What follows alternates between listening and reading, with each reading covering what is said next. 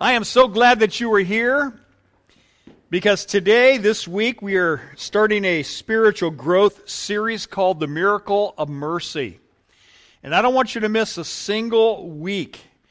And uh, if you haven't already done so, I want you to, after the service, go out these double doors 90 feet to the Family Life Center and see Vicki pick up your study guide. You're going to need one of these. If you haven't joined a growth group yet, open your bulletin. Uh, and you'll see there's about six or so different growth groups that are meeting throughout the week. I think there's three of them meeting today. Two after the service, BYOL, bring your own lunch. Uh, and then one meeting tonight at 5. Got others meeting throughout the week. And uh, choose the one that you want to be a part of. Get your study guide and have at it. You're going to enjoy this series. I, I think one of the reasons why we need to talk about mercy is because if you read your Bible, it is the number one characteristic that God uses to designate or to define himself. It's the number one trait or quality about God. Most people don't really understand how great God's mercy is. Most people get their idea about God from Hollywood. And what does Hollywood portray God as? Either some ineffective old man with a long beard and a walking stick, or an angry, vindictive God that's always out to get you when you mess up. But that is not our God. That is not the biblical portrait of what our God is like. When you really understand God's mercy, your anxiety will decrease and your peace of mind will increase. When you understand who God really is and what He is really all about, He's not out to get you, folks. He's out to love you and extend His mercy to you. Well, let's get right to it. Let's define mercy. Look up on the screen here. What is mercy? It is undeserved forgiveness and it's unearned kindness. When somebody forgives you and you don't deserve it, that's called mercy. When somebody does something nice for you, shows a kindness to you that you didn't earn, that's called mercy. And that's what God does for us. You don't earn it, you don't buy it, you don't pay for it. You receive it. And you know what? You're going to need mercy every single day of your life. Just like you need air to breathe, water to drink, and food to eat, you're going to need mercy. Amen? I know I do. And if you want to be like God, you're going to have to extend mercy because this is what God is like, and He wants us to be like Him. When do I need mercy? We're going to look at three scriptures today, three occasions that you're going to need mercy. Number one, let's get to it. You're going to need mercy when you're ashamed. When you're ashamed. I need God's mercy when I mess up. And who hasn't messed up? Nobody bats a thousand. James puts it like this in James chapter 3 and in verse 2. James will say, We all, that includes you, that includes me, that includes everyone. We all stumble in how many ways? Many ways. Anyone want to give a testimony this morning? You know, have you have you ever stumbled with your words? Have you ever said something that you wish you could take back? But it's too late once it's out there. Um, when I was a teenager, I'd saved up $300 and somebody stole it from my bedroom. They actually set me up to steal it. And $300, you know how old I am. I'm this old guy, right? That was a lot of money back then. And when I came out of the room, I was so mad, I said, Let's just leave it at that.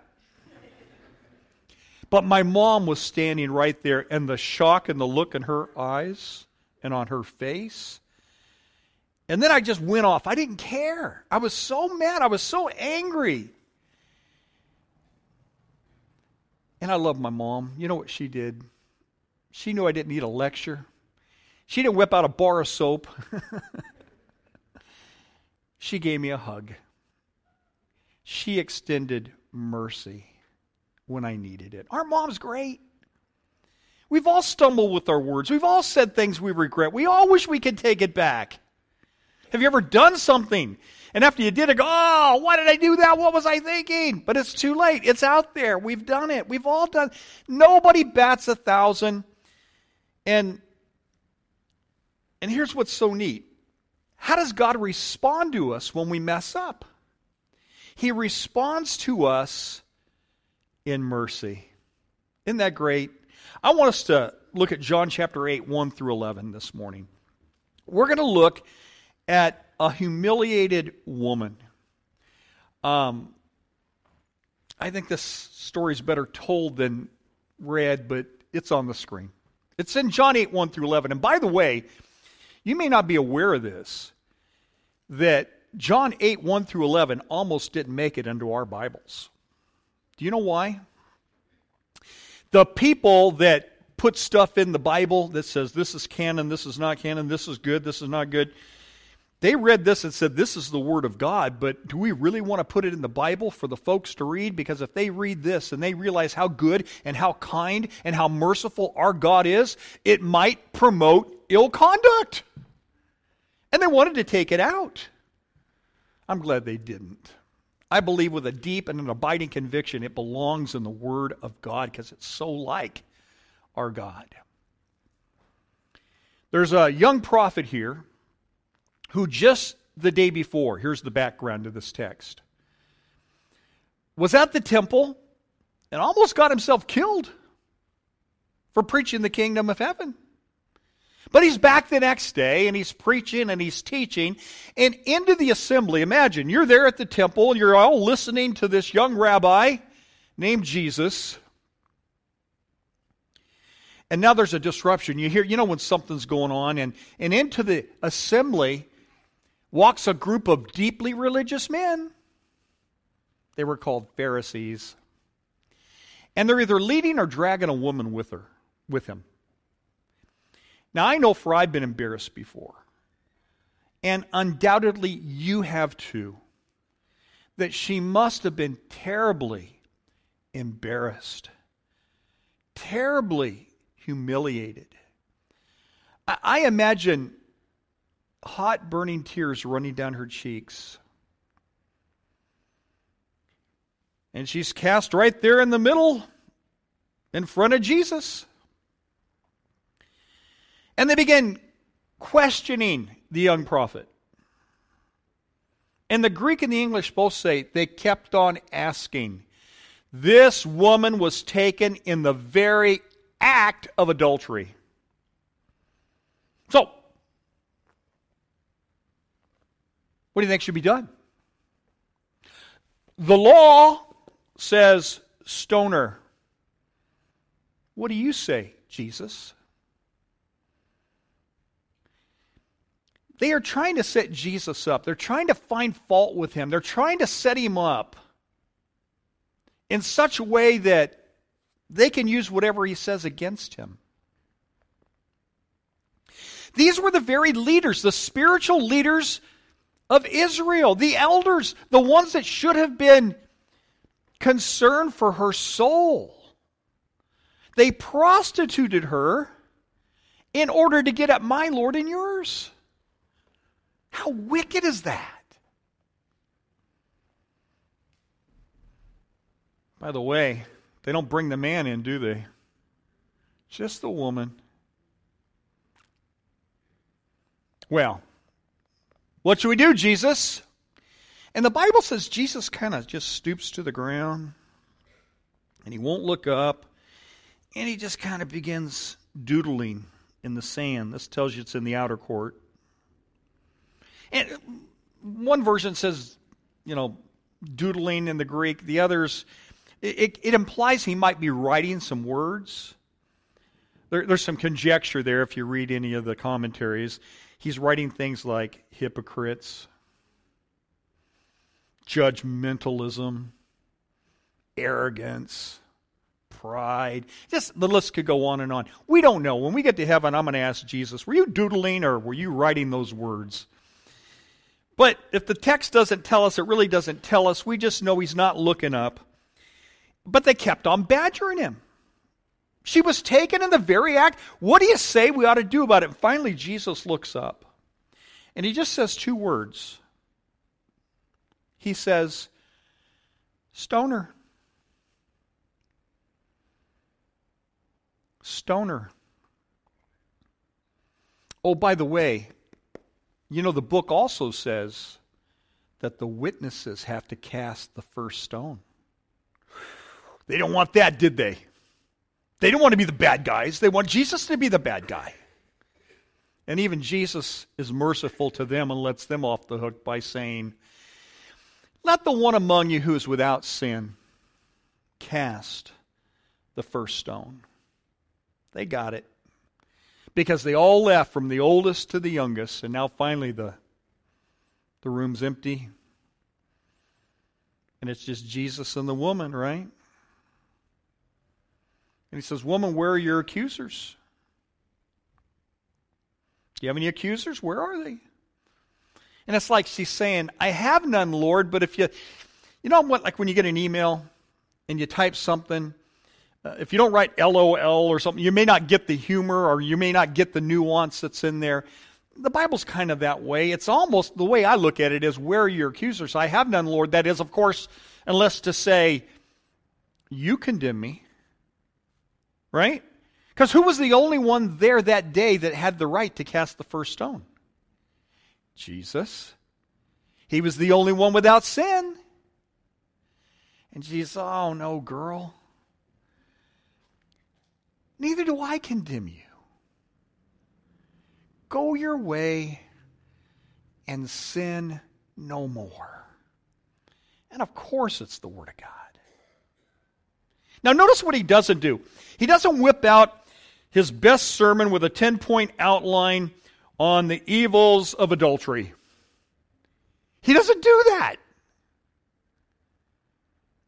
He just says, listen, you are you are better than this. This is not you. This is not who I made you to be. You're better than this. And I don't know about you, but I like to believe she never did it again. How about you? Ooh, isn't that good? I want you to write this down. Look at the screen. God's mercy forgives and frees me from my past. God's mercy forgives and frees me from my past.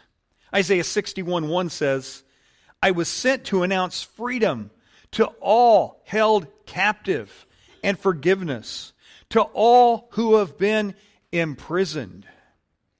What are you imprisoned by? Where do you need freedom this morning? God offers it.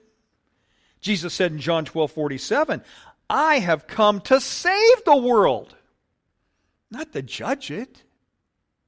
And then in James 2:13 he says mercy, there's that word again. It triumphs over judgment. That just simply means one day when I die and I stand before the Lord because I know him, I'm saved by his grace and mercy, I will not receive what I deserve. And that means you won't either. And that means we get off just like this woman got off that day. Forgiven and freed from her past. And a fresh fresh start. Anyone need a fresh start today? Jesus offers it he offered it to that woman, and He offers it to us. When do I need mercy? Number one, when I'm ashamed. But I need it, number two, when I'm angry. And let me tell you when I'm angry. I need God's mercy when I don't have what I need. Because when I don't have what I need, it makes me angry.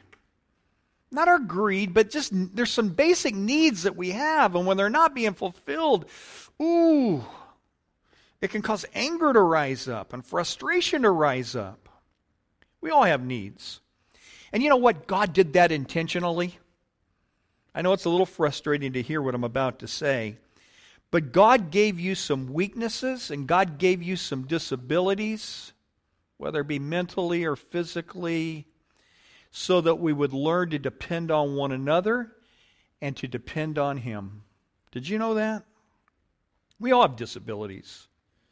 Have you noticed that your body and your mind aren't perfect? And we need each other's help from time to time. This is because God wants us dependent upon Him. Dependence is not a bad word. Dependence is just another word for what? Trust, right? Trust. When I am dependent upon God to get me through this life, which is very difficult and very hard, it, it means that I'm trusting Him. I don't like every day of my existence. I had four wonderful days this past seven. Four. At the end of each day, I said, God, this was a really good day. And and the other three weren't half bad. But I had four really good days. I got to spend nearly the whole day yesterday with my grandson. Ooh, it was, I wasn't answering phone calls. I was I went to the park, we walked the dog, and I walked my grandson next to me. I let him run off all that energy. We had a blast. He ate grapes and goldfish. Well, you know, the cookie crumble kind of. Took a nap. Watched Mickey. Oh, when I went to bed last night, I just said, Thank you, God. Today was one of those great, great days. Thank you. But not every day is like that. You know, some days I actually have to go to elders' meetings. No, they can be good too. But God wants us to trust Him. I want to look at a disappointed man in John chapter 5, 2 to 9. Let's hurry in Jerusalem near the sheep gate. What's the sheep gate? It's where the sheep came in. Why did the sheep come in there? They came in there because it was close to the temple. What did they do at the temple? They offered sheep as a sacrifice. That makes sense, right? And there was a pool there called Bethsaida, which was surrounded by five covered porches. Nice pool. They liked their water. A large crowd of all sorts of disabled people. Anyone feel like a disabled person this morning? We all are. I just got through saying that. This guy's disabled, but we are disabled. We need each other and we need God. He would lie by the pool waiting for a miracle, and there was a legend. Did I bold legend on this? Yes, I did. Why did I bold legend? I don't want you to think that this really happened. What he he says legend because what he's saying here is it's not true, okay? Now, this guy believed it was true, and lots of other people believe certain legends are true. But this legend was not true. But there was a legend that every once in a while an angel would stir up the water, and whoever was the first to get into the water while it was still moving would get what they needed. See, I get angry when I don't get what I need. But I get happy when I get what I need. They would get what they needed and be made whole. One poor man had been waiting by the pool. Say it with me. 30, say it again. 38 years. Whew. No wonder he's angry. No wonder he's disappointed. No wonder he's he's mad. You wait for something for 38 years and not get it. You can get angry and disappointed and frustrated and mad. And so I just might want to ask this audience this morning. You don't have to answer out loud, but just think in your mind what have you been waiting many, many, many, many, many, many years for that you haven't received from God yet? What is your secret disappointment? Some of you are saying, I've been waiting 38 years to get married and it just hasn't happened yet. God, when am I going to get married? Someone's tapping someone over here.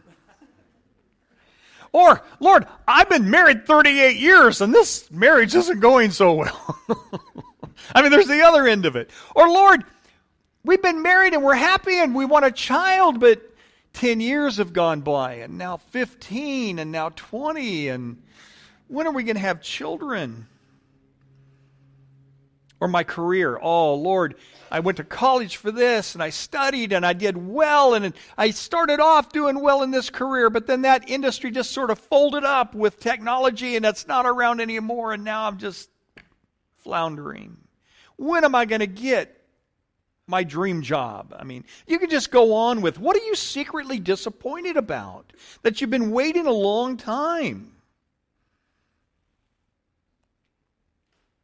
Jesus responds to your disappointment with mercy. Watch this. Verse 6 When Jesus saw this man and heard that he'd been lying there for such a long time, he asked the man, Do you want to get well? Remember that question. What's the question? Do you want to get well? Now, this sounds like an obvious question. Like, duh, 38 years hanging out here trying to get in the pool. But listen, some people, some sick people, don't want to get well. Bruce, you're crazy. No, no, no. Listen to me here. Because health means a change of life. Health means they're going to have to do some changes. Health means they're going to now have to have some responsibilities. Health means they're going to have to now go out in society and get a job, and that's really, really scary. So I'd rather sit at home on the couch, be a couch potato, and not have to deal with that. Do you really want to get well? That's the question Jesus is asking. And I've known people like this. I knew a guy, every time I'd go to his house, he'd be sitting on his couch, unemployed, watching Jerry Springer. I go, how can that always be on? Well, I tape it. Why do you watch that junk? And you know what his answer to me was? Well, at least there's someone on TV that's more miserable than me. What?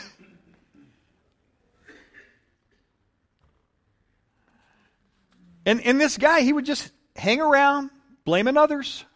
That was his life. And that seems to be this guy's life too, if you think about it. Jesus asked him, Do you want to get well? He asked a yes or no question, did he not? Now, watch the response. Sir, the man replied, I have no one to help me get into the pool when the water is stirred. That was not the question. The question was, do you want to get well? And then, see, he's blaming others. And then, when I try to get in there, somebody else always gets ahead of me. Somebody else. He blames others for his problem. Who, who are you blaming for your problems? Who are you blaming for your unhappiness. Not only did he blame others, he resented their success. You ever meet people like that? They blame others. Oh, well, no wonder they get with it. Then they blame them. They get hacked off at them because they're successful and they're not. I lose patience with people like that. You know the guy that watches Springer all the time? I don't go to his house anymore. But aren't you glad I'm not God? Aren't you glad that God's God and not me? Because I'm not always that merciful. I want to be like God, but I get frustrated. Here's the deal. In spite of this guy not answering his question, in spite of this guy blaming others, in spite of this guy resenting others who are successful, you know what Jesus is going to do? He's going to have mercy on this guy. I am so glad God is God. I am so glad Jesus is merciful with people like this. People like me. Oh.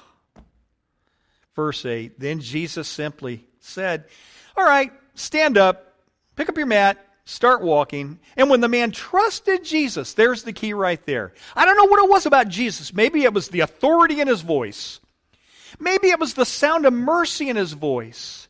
Maybe it was the sound of love and grace in his voice. Maybe it was a combination of it all. But the guy got it. Wow, I mean, what's it going to hurt? And so he stands up and he starts walking, and, and, and immediately the guy's made whole. He's able to walk again. Not one of these, oh, oh, it hurts. Oh, ooh, uh, let me work out the Charlie. No, he's instantly healed. Oh, I love the miracles in the Bible. So unlike today. Real miracles, instant. Got it. Just like that. I want you to write this down. Got your outline out? God's mercy makes the impossible possible. What's your impossible problem? What have you been waiting for? A husband, a wife, a child, a job, a healing? Some of you have been waiting for a healing.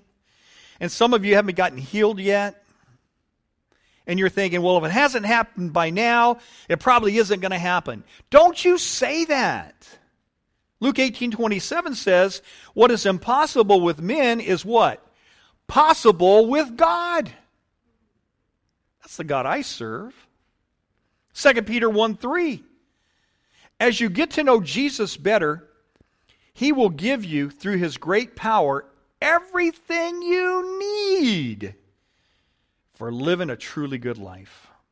It's not going to meet your greeds, but it'll meet your needs, folks. So, when do I need mercy? I need it when I'm, when I'm ashamed and when I mess up. I, I need mercy when I'm angry and I have unmet needs. And I need God's mercy, number three, when I'm afraid. When I'm afraid. I need God's mercy when I'm facing death. And we're about to look at a man who's, who's that close to death. And only a fool would go all through his life unprepared for the inevitable. The last time I checked, the mortality rate is still 100%. Now, I'm not afraid of dying. I think one of the reasons for that is I know where I'm going when I die. So I guess that's that. But if you don't know, if you're not saved, you have every reason this morning to fear. And I want you to fear. We're about to meet one guy that did and one guy that didn't here in this next test, text. Let's take a look at this dying man. It's found in Luke 23, 39 to 43. Uh, a little bit of background. Um, if you did not know, when Jesus died on that place so ugly, they called it the skull, Golgotha. He died between two thieves. There were three crosses on that hill that day. Lifelong criminals. You know, we even have a three strikes law here, right, in California? Three strikes and you're out. Well, the government was fed up with these guys. And to show them to be an example, they're going to crucify them. One on the left of Jesus, one on the right of Jesus. Three crosses. One guy dies in his sin, another guy dies to his sin, and Jesus Christ dies for our sins. Let's look at the text. One of the criminals being executed on a cross beside Jesus ridiculed him. Can you imagine? You're about to face eternity. You know you're going to be dead soon. In the last few breaths of your life, what are you doing? You're railing on Jesus. You're ridiculing Jesus. If you're supposed to be the Messiah, why don't you save yourself? And by the way, why don't you save us too, is what he was saying, right? But Jesus didn't come to save himself. He came to die and give his life a ransom for all of us. So that's not going to happen. The second criminal rebuked the first criminal and said, Man, don't you even fear God when you're dying? That's a good question. You know, some people don't. And you know, one of the reasons why some people don't fear God when they're dying is they don't believe in a God. They don't believe there's an afterlife. They don't believe that there's anything after the grave. Isn't that sad? Just sort of dead all over, just like Rover. But you know what I'm betting on? Let me tell you what I'm betting on. I'm betting on, I'm betting my life that Jesus Christ was telling the truth. That there is more to this life than this life. If I were to drop dead right now, my body may hit the ground, but my never dying, ever living, eternal soul will continue to exist somewhere. Ooh, that's what I'm betting on. What are you betting on? If you're here today and you're one of these guys, I don't fear God. I don't think there's anything after, after death. What what, what are you basing that on? See, I'm basing mine on a study of the historicity of this book, and I found it to be reliable, a miraculous book. I'm basing it on the historicity of a man named Jesus Christ. He lived,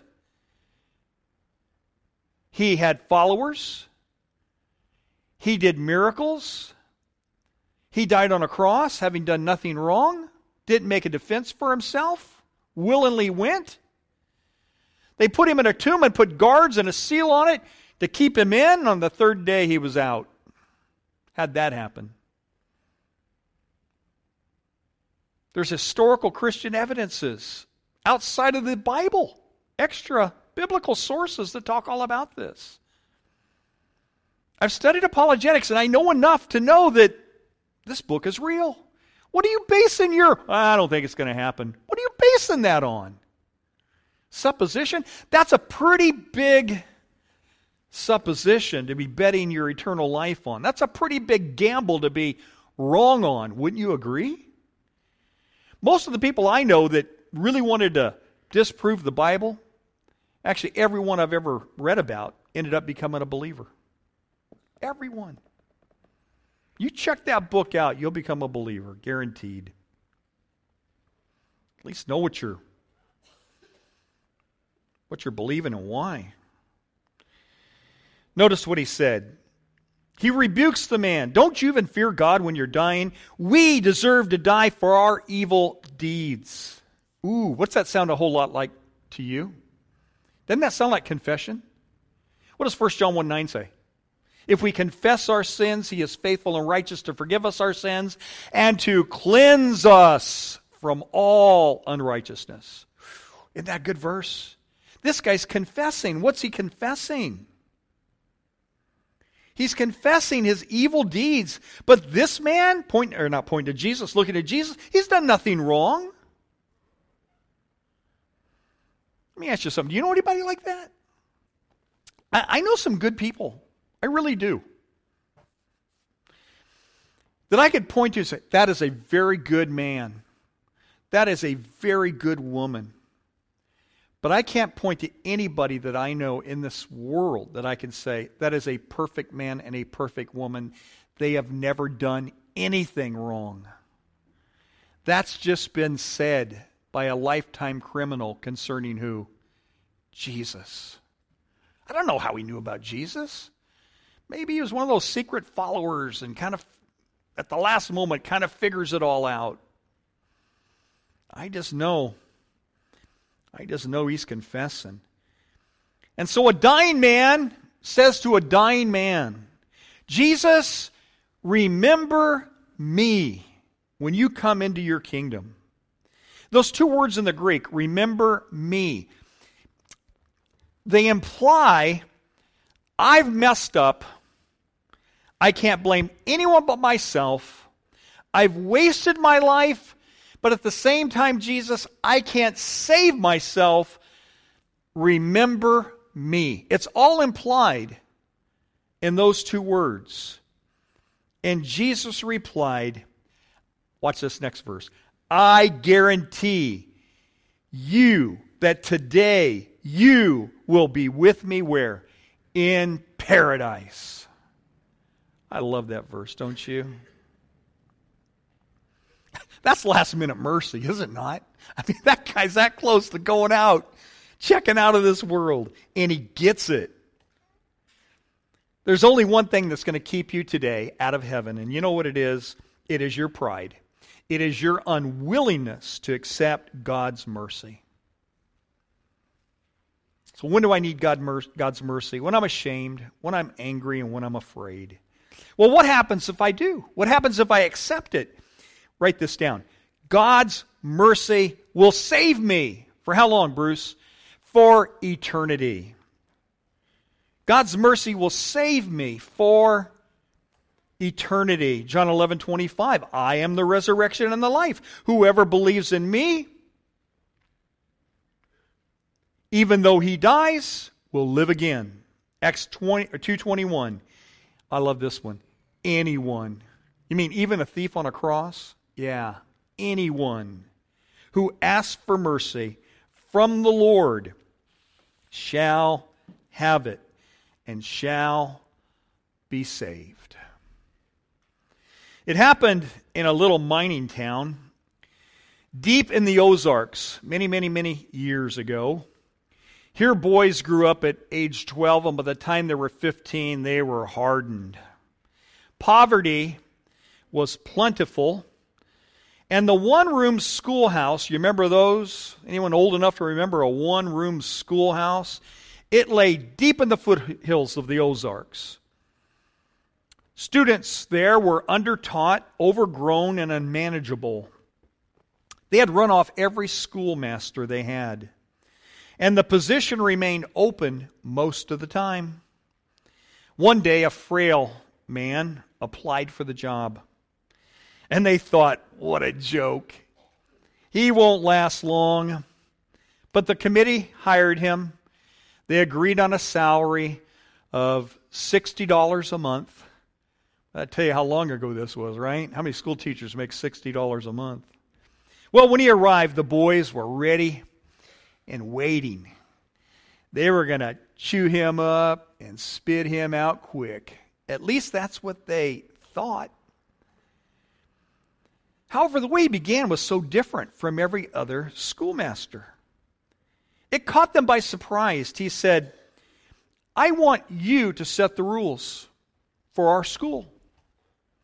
Not only that, I want you to set the penalties if somebody breaks the rules, and I will carry them out. Well, they thought, well, that's kind of different. All right, let's give it a go. And these boys were tough. They were brutal. They, they laid down some rules with some back-breaking penalties, which required between one and ten lashes. Now, watch this with a bullwhip. yeah, that never happened today, right? okay, the schoolmaster said. And the rules were clearly posted, and the penalties next to them were clearly posted. So everybody knew the law and everybody knew the penalty for breaking the law. And so for the first time, this little school began to operate with a system of order. And weeks and weeks and weeks went by. And then it happened. Big John's lunch was missing. Somebody stole it, he exclaimed. He demanded to see if this great law really was going to work. A brief investigation took place, and it proved that a little nine year old boy had taken it. Frightened, he whimpered his only defense. I ain't had nothing to eat for three days, and I was so hungry. I just took it. The schoolroom was silent as a tomb. Everybody knew that the ten lashes on the back would be too much for this little boy, who was nothing more than skin and bones. But the law had to be satisfied. The bullwhip was brought out of the closet. The little boy removed his tattered coat. The schoolmaster bit his lip, fought back tears, drew back the bullwhip. Wait a minute, Big John exclaimed. I'll take that whipping for the kid. And he stripped off his jacket and he took the beating. And that little schoolhouse was never the same. Big John proved with every law there was grace and mercy. You know that little kid's story that stole the lunch? That's our story. Aren't you glad the Bible says, by his stripes we are healed? Let's pray. Have you messed up?